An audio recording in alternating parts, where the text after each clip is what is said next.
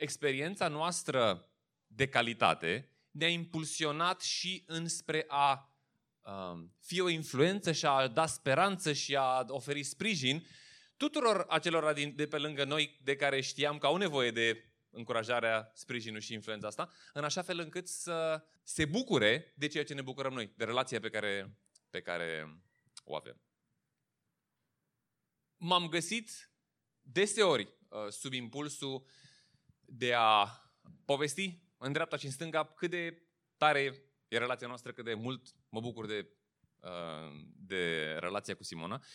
Uneori mi-am temperat impulsul, alteori i-am dat curs și am povestit în cadrele în care mă găseam. Dar nu e așa, atunci când ai o experiență care te încântă, când ai o experiență pozitivă, când ai ceva tare care se întâmplă în viața ta, impulsul normal, impulsul natural, este să povestești și altora. Este să zici despre asta, eventual este să îi ajuți și pe alții să experimenteze ceea ce tu experimentezi, în cazul nostru, gândindu-ne, băi, cât de faină poate să fie relația de cuplu, dacă este cultivată, dacă este purtat de grijă de relația asta, dacă gestionezi în mod sănătos obstacolele, problemele, clinch-urile care apar în mod inevitabil în orice relație, cât de tare că poți să te bucuri de relație și în loc ca timpul să te blazeze și să te facă să ajungi într-o postură așa de, da, asta este, ne-am luat unul pe altul, ce să facem, mergem până la capăt, că nu mai avem loc de întoarcere, să zici cât de tare că ne putem bucura unul de celălalt și putem să creștem în relație și după un număr bunicel de ani. Ei bine, cam așa stau lucrurile și în relația noastră cu Dumnezeu. Ca cetățeni ai unui alt oraș, am ajuns să ne bucurăm de binefacerile orașului ai cărei cetățeni am devenit. Am fost iertați de păcate, nu? Beneficiem de o relație privilegiată de tată-fiu, tată-fică împreună cu Dumnezeu, cu Dumnezeul Atotputernic. Avem parte de prezența Lui atât în perioade dificile, cât și în perioade mai ușoare, și așa cum auzeam și de la Cristi și Genuina puțin mai devreme. Avem o mulțime de lucruri de care ne bucurăm. Mai mult, toate privilegiile astea de care noi ne bucurăm sunt disponibile pentru oricine. Deci oferta este la liber. Și atunci, în mod normal, bucurându-ne de relația asta cu Dumnezeu, impulsul este, vrem ca și alții să se bucure de aceleași beneficii. Vrem ca și alții să experimenteze eliberarea pe care o aduce iertarea lui Dumnezeu. Vrem ca și alții să se bucure de pacea pe care o aduce prezența lui Dumnezeu în viața noastră, indiferent de ce se întâmplă în exterior, circumstanțe, perioade, situații și așa mai departe. Vrem ca și alții să experimenteze prezența lui Dumnezeu în locul singurătății și al dezamăgirii și al lipsei de orizont și al lipsei de sens. Ne dorim ca ceea ce experimentăm noi să fie experimentat și de către alții. Suntem în seria aceasta pe care am început-o acum câteva săptămâni, cetățenii ai unui alt oraș. Și am văzut că, odată ce am primit cetățenia asta în orașul etern, oraș despre care Iisus a spus că se duce să ne pregătească și pe care îl va descoperi în mod complet în viitor. Între timp însă trăim în orașul de aici, suntem cetățenii orașului de dincolo, dar trăim în orașul de aici cu provocările și cu realitățile orașului de aici. Realizăm că orașul de aici e trecător, realizăm că cetățenia noastră permanentă este în orașul de dincolo. Prin urmare, ca cetățenii orașului de dincolo, am văzut că noi creăm în orașul de aici un fel de oraș în oraș, așa cum zice Augustin, Sfântul Augustin, și orașul de aici funcționează după principiile orașului de dincolo. Orașul pe care noi îl creăm în interiorul orașului, la orașul invizibil creat în interiorul orașului vizibil, funcționează după principiile și prioritățile orașului de dincolo. Așa că ce am văzut este că în orașul de aici suntem vigilenți și nu lăsăm păcatul să ne înfășoare. Realizăm că avem resurse insuficiente, dar că ne bazăm pe puterea lui Dumnezeu. Nu ne lăsăm împiedicați de dificultățile din orașul de aici, care sunt inerente. Clădim relații bazate pe iubire, relații atât de diferite încât par să fie dintr-o altă lume. Ne debarasăm de apucăturile relaționale toxice ale orașului de aici, în același timp adoptând obiceiurile relaționale sănătoase ale orașului de dincolo. Și suntem conștienți că, indiferent ce facem, lucrăm pentru un alt șef. Că Iisus este Cel pe care îl slujim prin absolut tot ceea ce facem și atunci toată slujirea noastră, toată viața noastră este făcută din toată inima. Aceasta este experiența noastră ca cetățeni ai unui alt oraș. În dimineața aceasta aș vrea să citim un text din Cartea a doua Împărați, mergând mai departe cu călătoria noastră de cetățeni ai unui alt oraș. Și vom merge într-un text din prima parte a Bibliei, din Vechiul Testament. Și cartea este a doua carte a împăraților sau a regilor. În capitolul 7 vom vedea un episod oarecum neobișnuit. Contextul în care are loc întâmplarea asta este următorul. Capitala regatului de nord al Israelului, Samaria, este sub un asediu crunt din partea armatei Siriei. Asediul este așa de prelungit și situația ajunge în cetate, în Samaria, atât de gravă, încât se vinde la prețuri exorbitante găinațul de animale pe post de hrană. Mai mult, unele femei au ajuns să-și fiarbă proprii prunci și să-i mănânce ca să nu moară de foame. Atât de rău, atât de grav, atât de dramatică este situația în orașul Samariei.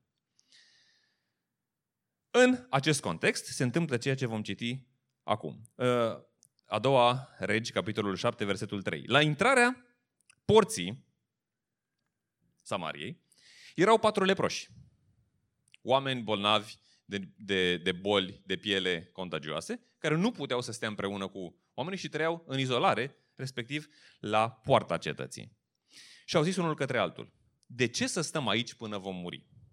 Dacă ar fi să intrăm în cetate, vom muri din cauza foametei din cetate. Dacă vom sta aici, de asemenea vom muri. Veniți deci să ne predăm în tabăra arameilor sau sirienilor. Dacă ne vor cruța, vom trăi. Iar dacă nu, ne vor ucide și vom muri. Și astfel în amurg, ei s-au ridicat și s-au dus în tabăra arameilor. Dar când au ajuns la intrarea în tabără, au văzut că nu mai era nimeni acolo, pentru că Domnul făcuse ca arameii să audă un zgomot de cai și care, întocmai ca vuietul unei marioștiri. Și s-au gândit că regele lui Israel a plătit pe regii hitiților și pe monarhii egiptenilor, dar armate din nord și din sud, ca să vină împotriva lor. Astfel în amurg, ei s-au ridicat și au fugit părăsindu-și corturile, caii și măgarii. Au lăsat tabăra așa cum era și au fugit ca să scape viața.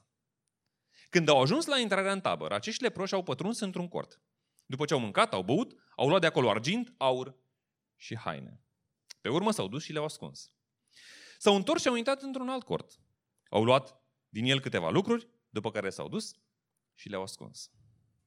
Se bucură din plin de roadele descoperirilor. În cele din urmă, și-au zis unul altuia: nu-i bine ce facem. Ziua aceasta este o zi a veștilor bune. Dacă vom tăcea și vom aștepta până în zori, vom fi pedepsiți. Să mergem și să anunțăm la palat. Cu alte cuvinte, ăia mor în cetate și noi ne îmbuibăm aici cu de toate. Trebuie să ducem vestea și în cetate pentru ca să salvăm vieți. Au venit, deci, au chemat pe străjerii de la poarta cetății și le-au zis: noi am intrat în tabăra arameilor și am văzut că nu era nimeni. Nu se auzea glas de om, ci erau doar caii și măgarii legați, iar corturile erau la locul lor. Atunci străjerii au strigat și au dat de știre la palat. Regele s-a trezit în toiul nopții și le-a zis slujitorilor săi: vă voi spune ce vor să ne facă arameii. Știind că suntem înfometați, au ieșit din tabără, s-au ascuns în câmpie, zicând: când vor ieși din cetate, îi vom prinde vii și vom intra în cetate. Da, cumva împăratul bănuiește o strategie de a-i ademeni afară din cetate. Unul dintre slujitorii lui i-a răspuns: dă nevoie să luăm 5 cai dintre cei care au rămas în cetate. Dacă vor rămâne aici, li se va întâmpla același lucru care se întâmplă acum întregii mulțimi a lui Israel. Adică vor pieri așa cum piere toată mulțimea lui Israel. Să trimitem deci și să vedem ce s-a întâmplat. Cu alte cuvinte, nu prea avem ce să riscăm, oricum o să murim. N-are nimic dacă mor 2 oameni cu 2 cai. Au luat 2 care cu caii lor și regele e trimis pe urmele oștirii Aramului, spunându-le, duceți-vă și vedeți ce s-a întâmplat. Au mers pe urma lor până la Iordan și iată că tot drumul era plin cu haine și cu lucruri pe care le aruncaseră arameii în goana lor. Mesagerii s-au întors și l-au înștiințat pe rege, apoi poporul a ieșit și a șefuit tabăra arameilor. O măsură de făină a ajuns să se vândă cu un șechel, iar 2 măsuri de orz cu un șechel după cuvântul Domnului. Aș sumariza textul sau ideea pe care o vom desprinde din acest text în felul următor. Noi avem o mare veste care răspunde unei mari nevoi, iar consecințele vestirii sau nevestirii ei sunt dramatice. Noi avem o mare veste care răspunde unei mari nevoi, iar consecințele anunțării veștii astea sunt, sau neanunțării ei, sunt dramatice. Marea veste pe care noi o avem este că există abundență, există viață, există sens, există iertare, există o relație cu Dumnezeu pentru care am fost creați și care ni se oferă în mod gratuit, în ciuda lipsurilor noastre, în ciuda neajunsurilor noastre. În același timp, oamenii din jur au o mare nevoie. Așa cum marea nevoie a cetății Samariei era mâncare, că altfel murim, la fel, marea nevoie a oamenilor astăzi este iertare, împăcare cu Dumnezeu, relație cu Dumnezeu, venire înapoi la Dumnezeu, că altfel murim. Și e nevoie ca cineva să aducă împreună marea veste cu marea nevoie. Consecințele neanunțării veștii sunt dramatice.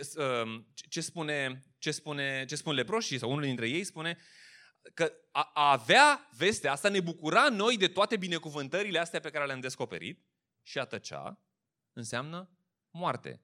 Ei spun, noi o să fim pedepsiți cu moartea dacă tăcem. Aș spune, lipsa ducerii veștii astea, lipsa recepționării și răspunderii la vestea asta are consecințe, aceleași consecințe dramatice, și anume moarte.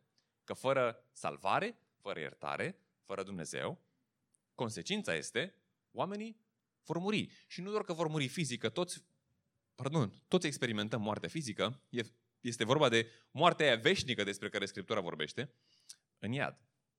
Realitatea este că oamenii care nu-L cunosc pe Dumnezeu și termină viața fără să-L cunoască pe Dumnezeu, ajung în iad. Asta e realitatea în care trăim. Da? Unii se bucură de salvare, unii nu au salvare și au mare nevoie de salvare, și dacă nu vor ajunge să experimenteze salvarea pe care Dumnezeu oferă, vestea asta mare, consecința este că vor muri veșnic, departe de Dumnezeu, în iad. Și atunci, dacă situația arată în felul ăsta, cumva întrebarea firească ce se naște este, de ce nu mergem în dreapta și în stânga să spunem vestea asta mare care să răspundă acestei mari nevoi? Posibil să fie mai multe elemente pe care să le luăm în calcul, dar eu m-am gândit la cel puțin trei motive sau 3 probleme. Este adevărat că nu toți oamenii sunt conștienți de nevoie. În Samaria știau că mor. Știau că sunt pe moarte, știau că au nevoie de mâncare, că dacă nu, urmau să moară. Nu toți oamenii în jurul nostru sunt mereu conștienți de marea lor nevoie. Și atunci este un pic mai greu să vii cu o veste extraordinar de bună dacă ea nu vine pe fondul conștientizării unei mari nevoi. Nu, vestea este bună atunci când nevoia cea mare este realizată, este conștientizată. Nu este percepută ca o veste bună. Altfel, degeaba vii tu cu o mare veste. Degeaba îmi spui tu că este belșug de mâncare dacă mie nu mi-e foame. Da?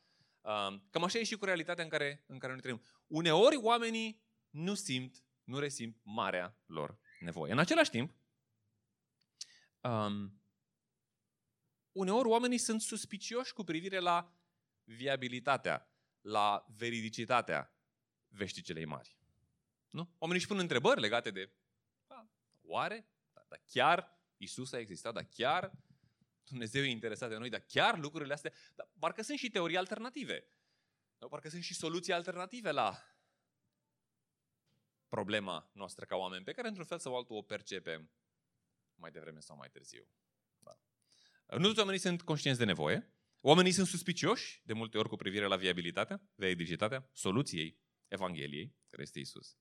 Și aș spune, de partea noastră, noi cred că suntem ignoranți cu privire la consecințele negative.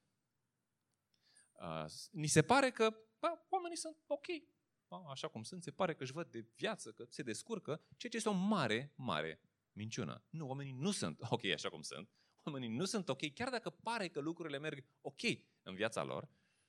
În ultimă instanță, fără Iisus, fără salvare, oamenii ăștia care pare că sunt ok, vor ajunge în iad. Asta e realitatea.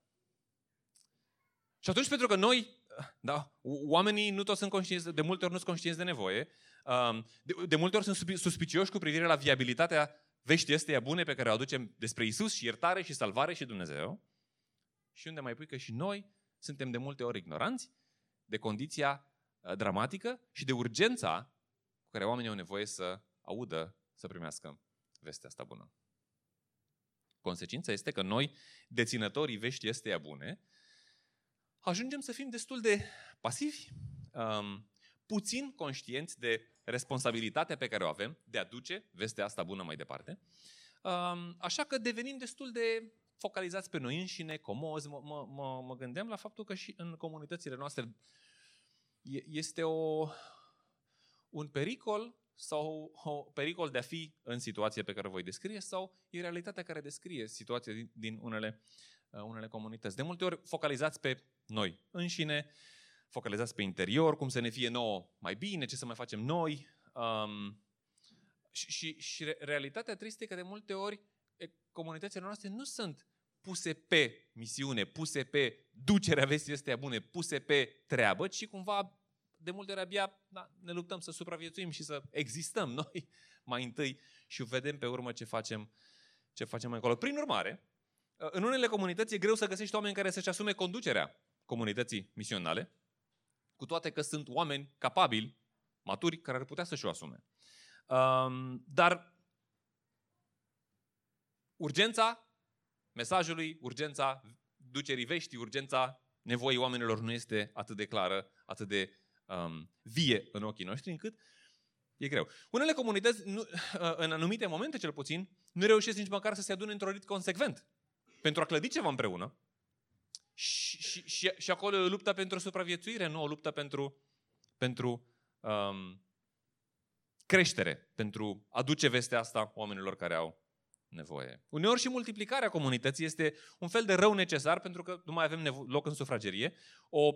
Cercăm să o tragem de ea cât putem să nu ne despărțim prea repede, în loc să o vedem ca pe oportunitate de a fi mai mulți dintre noi, în mai multe locuri, cu mai multe relații, pentru ducerea veștii astea bune.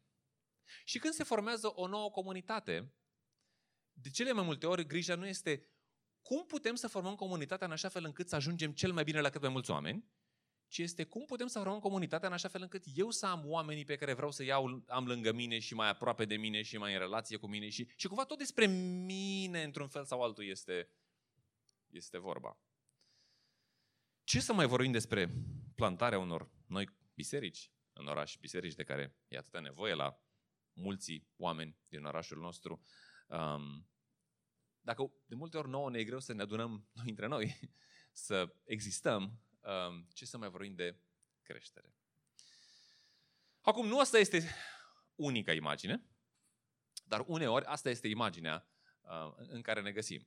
Și cumva în vara, toamna asta a fost o preocupare în ce mă privește, gândindu-mă, ok, în ce fel ducem noi vestea asta bună? În ce fel suntem noi rodnici în a aduce oameni la vestea dătătoare de viață Evangheliei, dacă postura noastră este una de a ne conserva, de a ne focaliza pe noi, mai degrabă decât una în care gândim mereu ce putem face pentru alții, cum putem ajunge acolo, cum... Și acum știu că viața, realitatea este că avem nevoie unii de alții și nu este rău, atenție, nu vreau să le pun una împotriva celelalte. Nu este rău să ne purtăm de grijă unii altora.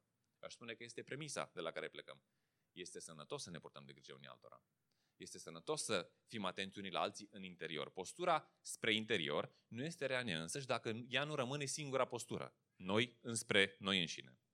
Dar dacă suntem noi înspre noi înșine ca să ne purtăm de grijă și să fim sănătoși ca să ajungem în direcția în care am fost trimiși cu Evanghelia, adică înspre oamenii care au nevoie de ea, atunci e sănătos. Dacă este doar noi înspre noi, pentru noi, punct, atunci e nesănătos. Și mi-e pare că e prea mult despre noi și fără să fie și despre alții. Nu e rău să fie despre noi, dar e rău să fie doar despre noi. Este rău să ne oprim doar la noi, pentru că nevoia este mare, pentru că urgența e reală, pentru că a nu duce vestea asta are consecințe dramatice. Cele mai dramatice, dacă este permisă expresia. Și atunci soluția este să ne reîntoarcem la marea veste, pentru că marea asta veste trebuie să ne o aducem în atenție nouă. Dar atunci când noi suntem încântați de marea veste, este greu să te oprească cineva să vorbești despre marea veste. Cum spuneam la început. Pentru că mă bucur de relație cu Simona, trebuie uneori să-mi pun frână și să zic, acum momentul să spun despre cât de cântat sunt eu de relația cu Simona? Nu? Pentru că din mine impulsul este, vreau să povestesc despre ce mă încântă. Și în același timp să avem ochii îndreptați înspre marea nevoie. Oamenii parcă sunt ok, dar oamenii nu sunt ok. Oamenii parcă sunt în regulă, dar în esență nu sunt în regulă. Și de asemenea să ne ducem aminte care sunt consecințele. Consecințele neprimirii și nebeneficierii de vestea asta extraordinară, când Iisus este salvare, iertare, viață, este o moarte veșnică, o separare veșnică de Dumnezeu în ceea ce Scriptura numește iad.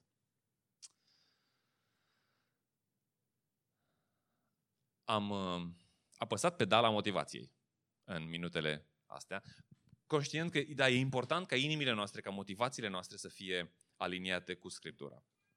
Ce se întâmplă însă este că uneori motivațiile sunt insuficiente. Uneori, cineva spunea că a motiva oamenii fără să le oferi și unelte, fără ca oamenii să aibă mijloacele pentru a manifesta în practică motivația respectivă în moduri concrete și eficiente, duce la frustrare. Dar a fi motivat și a nu ști ce să faci ca să adresezi problema, nevoia și să comunici vestea asta bună, a nu avea mijloacele și abilitățile necesare duce la frustrare. De asta cred că este de asemenea important ca să ne ajutăm unii pe alții să dezvoltăm îndemânările, abilitățile necesare pentru a duce vestea asta bună într-un mod care să conecteze cu nevoia oamenilor. Și de asta vreau să facem în minutele următoare, următoarele 10 minute, ne împărțim în grupuri de câte 4-5 persoane și am să vă dau niște scenarii, situații cu care cu siguranță ne-am întâlnit sau ne vom întâlni și să discutăm împreună cum putem să aducem vestea bună a Evangheliei în situația respectivă. Așa că am să împart, dacă mă ajută cineva, Cristina, și poate încă cineva pe partea asta altă, hai să împrăștiem și formați grupurile de câte 5 și după aia poate date, că nu e pentru fiecare persoană, e pentru fiecare grup. Citiți scenariu și discutați timp de 10 minute, veniți cu idei. În ce fel putem să aducem Evanghelia, putem să aducem vestea bună în situația asta a persoanei. Și apoi o să ne readunăm și vedem ce am învățat. Haideți să ne adunăm cu toții. Și am două întrebări. Prima întrebare este în ce fel ați adus vestea bună în situația respectivă. Și haideți să mergem pe fiecare scenariu. Bun, hai să mergem în scenariu cu Ștefan. Ștefan a avansat destul de repede la locul de muncă și era extrem de încântat de oportunitățile ce se întrezăreau în viitor. Recent a primit vestea devastatoare că a fost concediat fără prea multe explicații.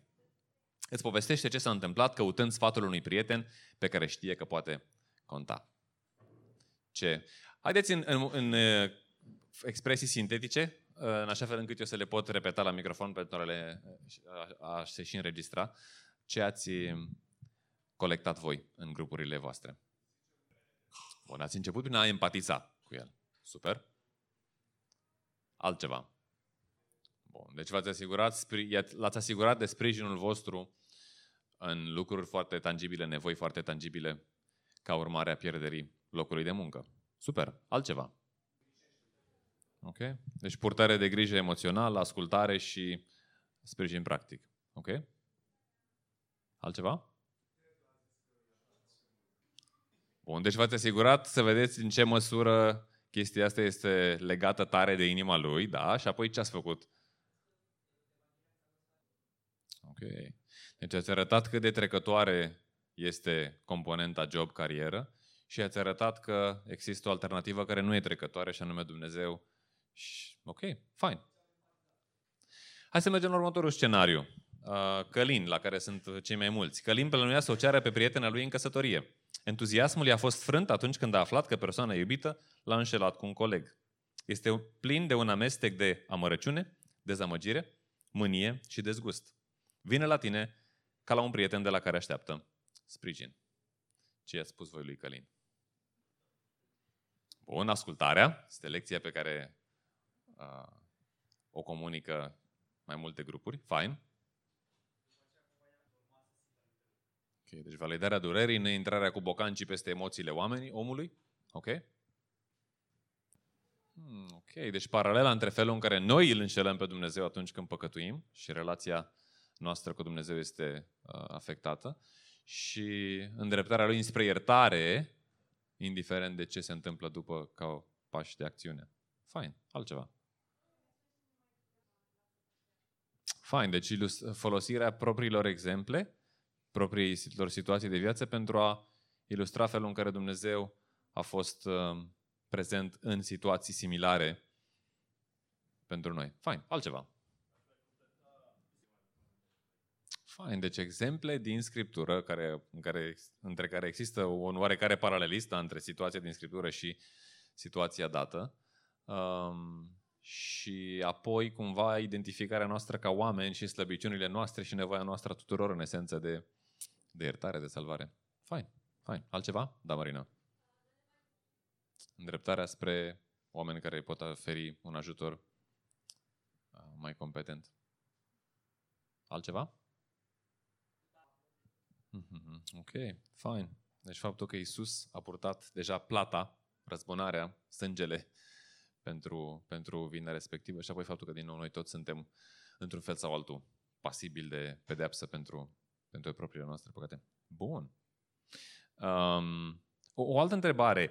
Ce ați învățat reflectând la, dincolo de modurile concrete în care ați adus Evanghelia, ce ați învățat reflectând la cum putem aduce Evanghelia în situațiile respective? Care au fost niște lecții așa mai de imagine de ansamblu. Are sens întrebarea mea? Okay. În orice context putem să deschidem gura și să vorbim oamenilor despre Iisus dacă avem urechile potrivite. Bun. Altceva, altă lecție. Ok. Bună observație. Deci ne este la îndemână de multe ori să fim empatici, nu ne este la fel de la îndemână să mergem în pasul următor și să aducem și vestea bună, alături de empatizarea cu situația dificilă. Altceva. Ok, ajutorul comunității în comunicarea veștii bune pentru o situație anume. Bun. Fain. Foarte adevărat. Dificultățile sunt un bun fertilizator pentru țarina inimilor noastre, în general. Okay, deci n-ar trebui să fiu împiedicat în aducerea vestii bune de faptul că eu nu am experimentat același lucru. Foarte adevărat. Este o minciună pe care putem să o credem. Bun. Vă încurajez să continuați și să faceți exerciții de genul ăsta sau nu doar exerciții teoretice, eventual să veniți cu situații concrete. Păi cum pot eu să aduc Evanghelia în situația asta și să povestiți situații reale și să vă sprijiniți unii pe alții în cadrul comunităților pentru a aduce, a primi idei, sprijin, modalități concrete în care putem aduce Evanghelia. În primăvara aceasta, tatăl meu s-a retras din activitatea executivă, să zic așa. A lucrat vreo 40 de ani pentru o bancă importantă din România, care va rămâne nemenționată, pentru a nu face reclamă. Dar o bună parte din perioada asta a fost în conducerea băncii respective. și s-a retras în primăvară. La recepția oferită de către companie pentru a marca momentul, tata m-a rugat să am un discurs de câteva minute din partea familiei. Când mi-a spus când mi-a adresat invitația asta, în mod automat am gândit, wow, asta este o bună ocazie de a aduce o frântură din vestea bună în contextul respectiv. Ca să înțelegeți puțin, audiența era formată din colegi din diverse poziții din companie, oameni din sistemul bancar cu care a colaborat de-a lungul timpului, parteneri de afaceri din businessul respectiv, cumva oameni care aveau o traiectorie profesională remarcabilă sau oameni care clădeau, aspirau înspre o traiectorie profesională remarcabilă. O să punem un clip de câteva minute pentru a vedea în ce fel am adus eu vestea bună în situația respectivă și apoi discutăm un pic ce a fost gândirea mea din spatele a ceea ce am spus. Okay? Avem pregătit clipul?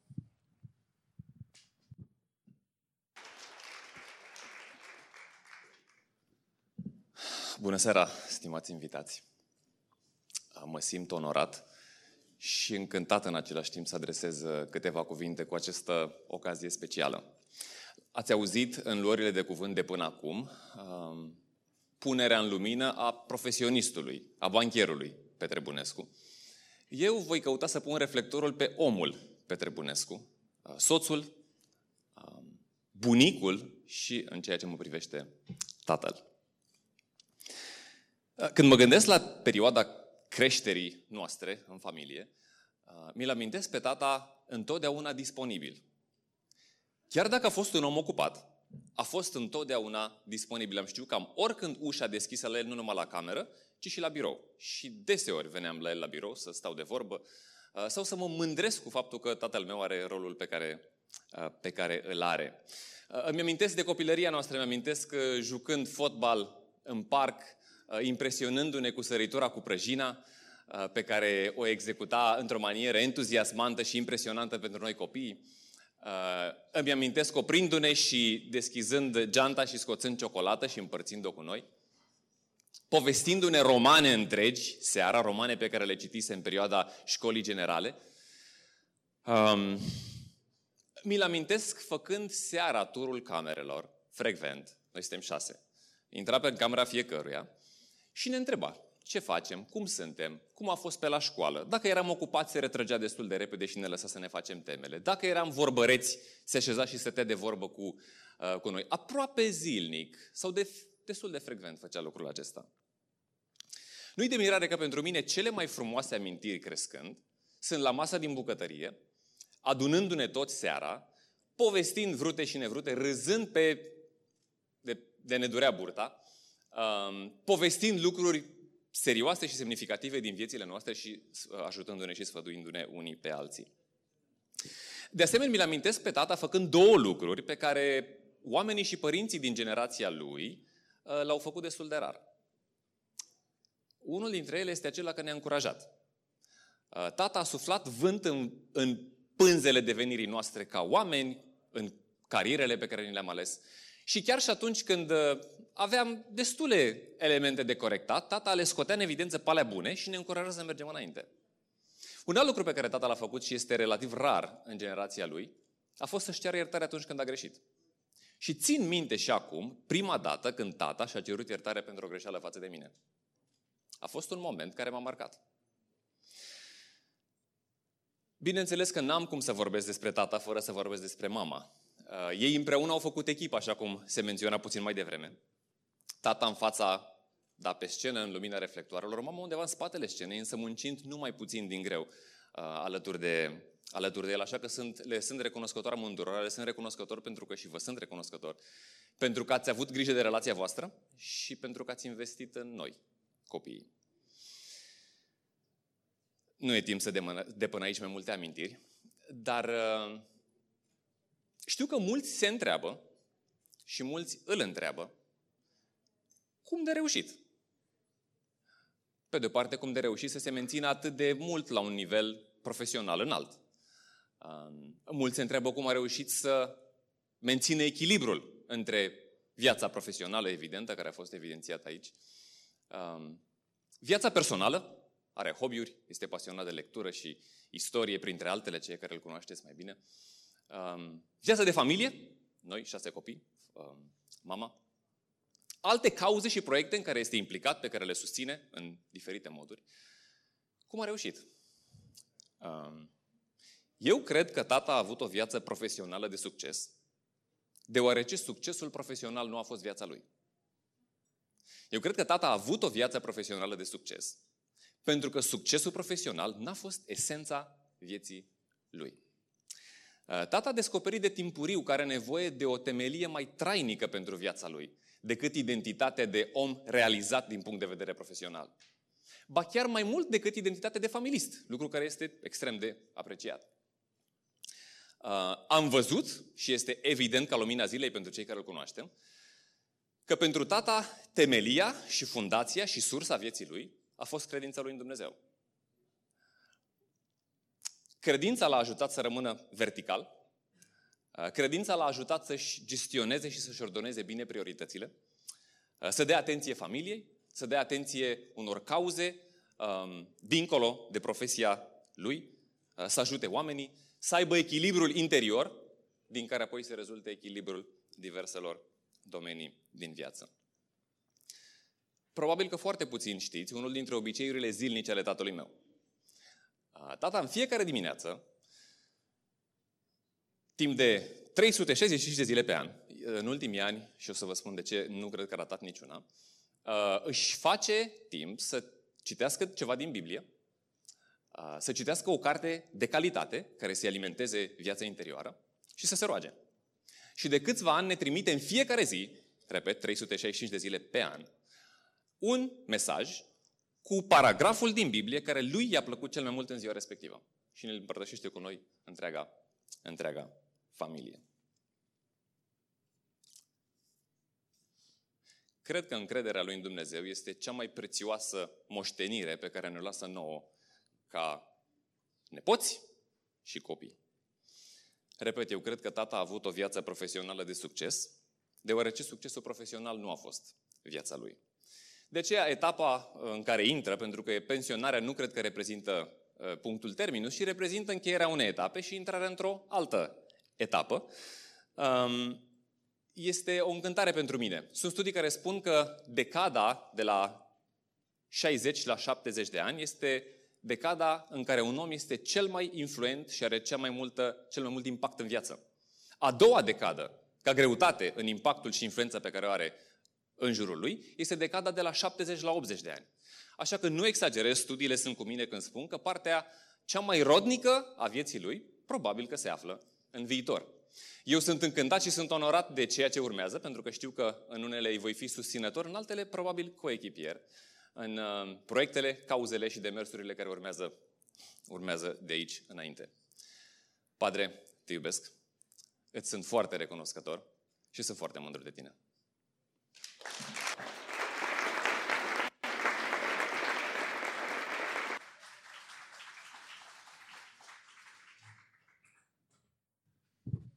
Gândirea din spatele a ceea ce am spus aici a fost următoarea. Care e marea nevoie? Marea nevoie a majorității oamenilor ăstora să realizeze că succesul profesional de care unii se bucurau sau către care unii aspirau e insuficient. Mai mult, mulți se gândeau temelia vieții lui, de ce cumva are așa echilibru și este un om care nu a luat-o niciodată pe arătură și așa mai departe, este familia. Deci secretul lui trebuie să fie familia. Te uiți la familie frumoasă, 6 copii, 12, 13 nepoți, familie frumoasă.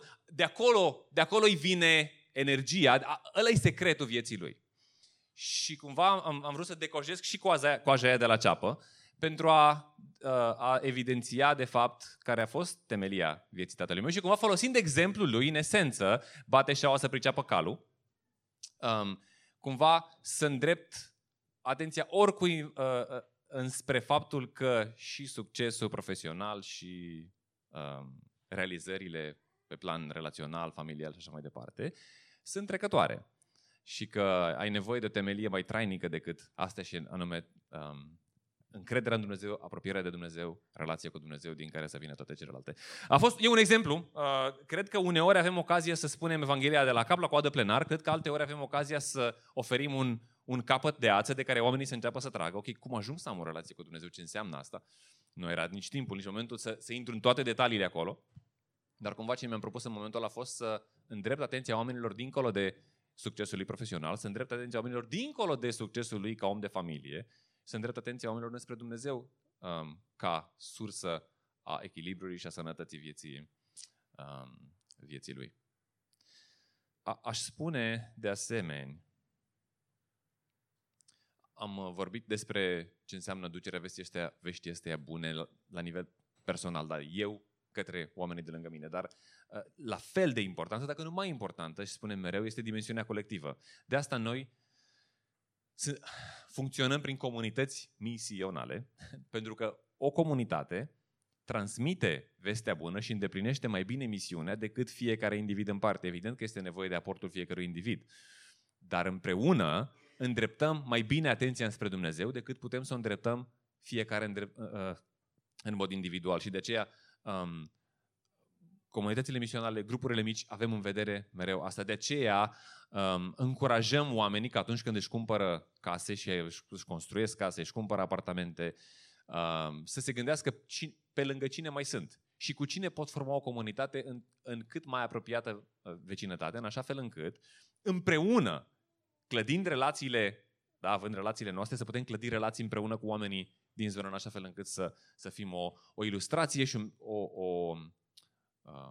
un mesaj trăit și vorbit al Evangheliei. Împreună ca biserică. De asta ne-am propus la finalul anului trecut, pentru anul acesta, să creștem în rodirea noastră, să creștem în impactul pe care îl avem cu Evanghelia în viețile oamenilor. Și acum, cred că e bine că ne-am propus.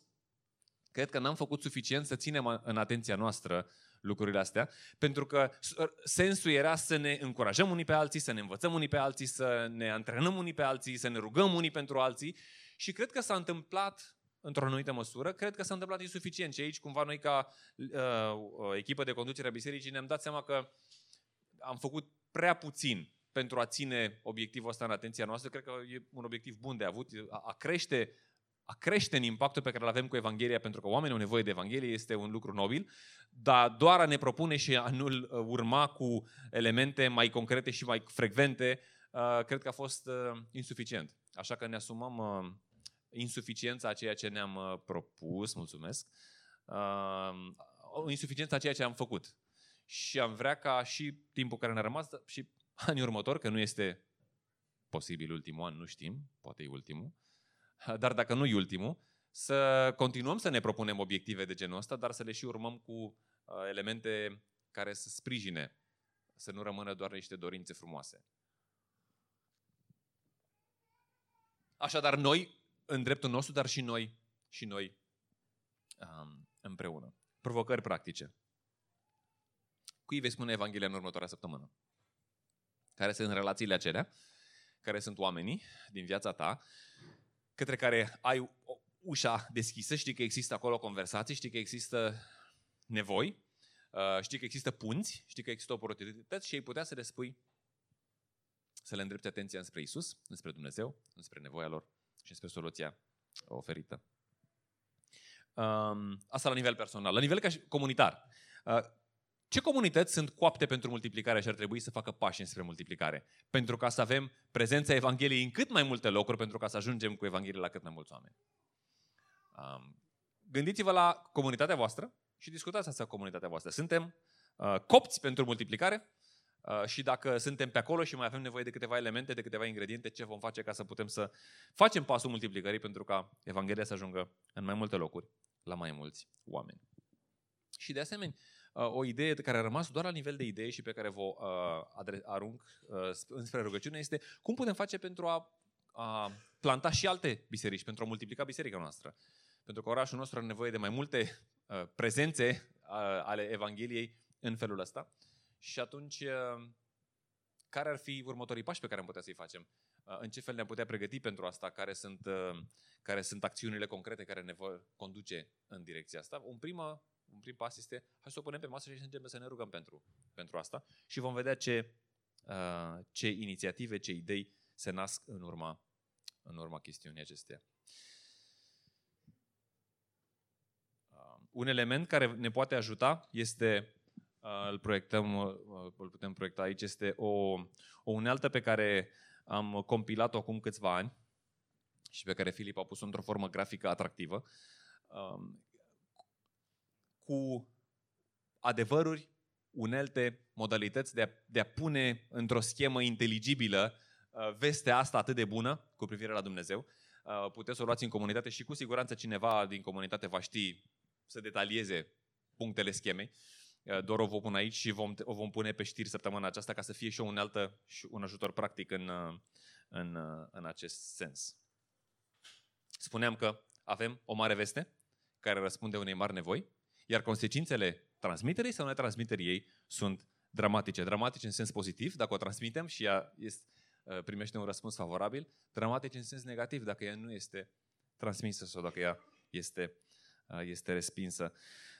E foarte, foarte important ca să ne întoarcem la inimile noastre și să vedem, unde mi-e inima?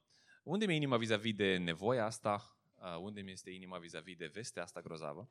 Și a ajunge să acționăm din entuziasm mai degrabă din obligație sau din datorie.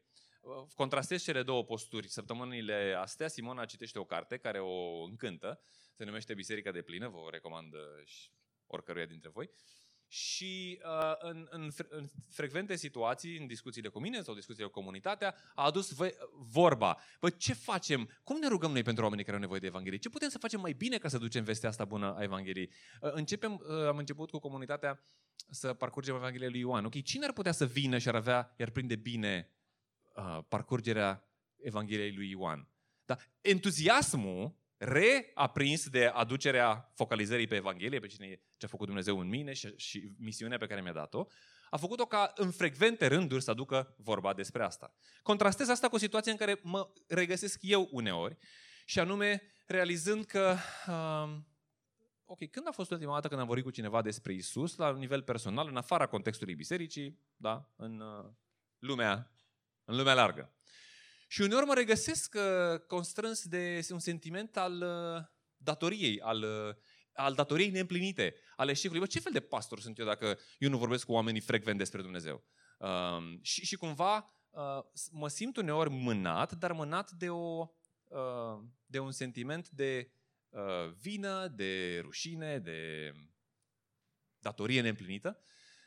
Și îmi dau seama că ceea ce ar trebui să mă mâne este vestea extraordinară pe care o am și pe care, vă spuneam, a mânat-o pe Simon. Așa că aducerea în atenția noastră a ceea ce a făcut Iisus pentru noi prin simbolurile pâinii și vinului au și menirea asta de a ne încânta inimile mereu. Ce tare că Iisus și-a dat viața pentru mine, ce veste grozavă am. Prin Iisus oamenii pot să beneficieze de iertare, pot să beneficieze de o relație fără opreliști cu Dumnezeu, pot să beneficieze de transformare, Nu, viața nu devine toată roz, dar esența vieții este schimbată fundamental. Ce veste grozavă! Ce tare că eu am beneficii de ea! Ce tare că pot să o duc și altora! Cum pot face săptămâna asta ca să o duc colegului, vecinului, prietenului, amicului, rudei cu care m-a așezat Dumnezeu? Haideți ca, dacă vestea asta a atins viețile noastre, când luăm acum din pâine și din vin, să o luăm pe de-o parte cu recunoștință pentru că Iisus ni s-a oferit nouă și noi beneficiem de El și de toate binecuvântările pe care le aducem în viețile noastre, dar și cu responsabilitatea chemării pe care o avem de a duce vestea asta bună altora care au nevoie de ea. Așa că vă invit pe toți aceia care rezonați cu mine, luați din pâine, luați din vin, atât cu recunoștință cât și cu rugăciune și responsabilitate. Cui duc vestea asta bună mai departe săptămâna asta? Și luând bucata de pâine, paharul de vin, întorcându-ne la loc, aș vrea să ne rugăm împreună și în felul ăsta să luăm din pâine și din vin.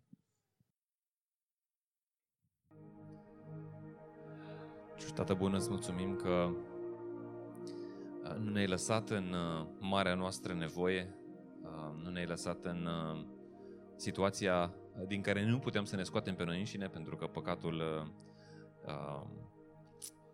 ne-a erodat ca ființe umane în așa fel încât nu avem capacitatea de a ne șterge păcatele deja comise, nu avem capacitatea de a ne opri din a păcătui, dar îți mulțumim că Tu ai venit, Te-ai făcut unul dintre noi, ai trăit viața aia perfectă pe care niciunul dintre noi n-am fost sau n-am fi fost în starea să o trăim, ai murit pentru păcatele noastre, oferindu-ne viață, oferindu-ne libertate, oferindu-ne iertare. Mulțumim, Doamne, că vestea asta bună nu este despre reguli pe care trebuie să le ținem, nu este despre principii imposibile, nu este despre absența bucuriei, nu este despre o viață searbădă și o viață fără sens, și dimpotrivă este exact opusul.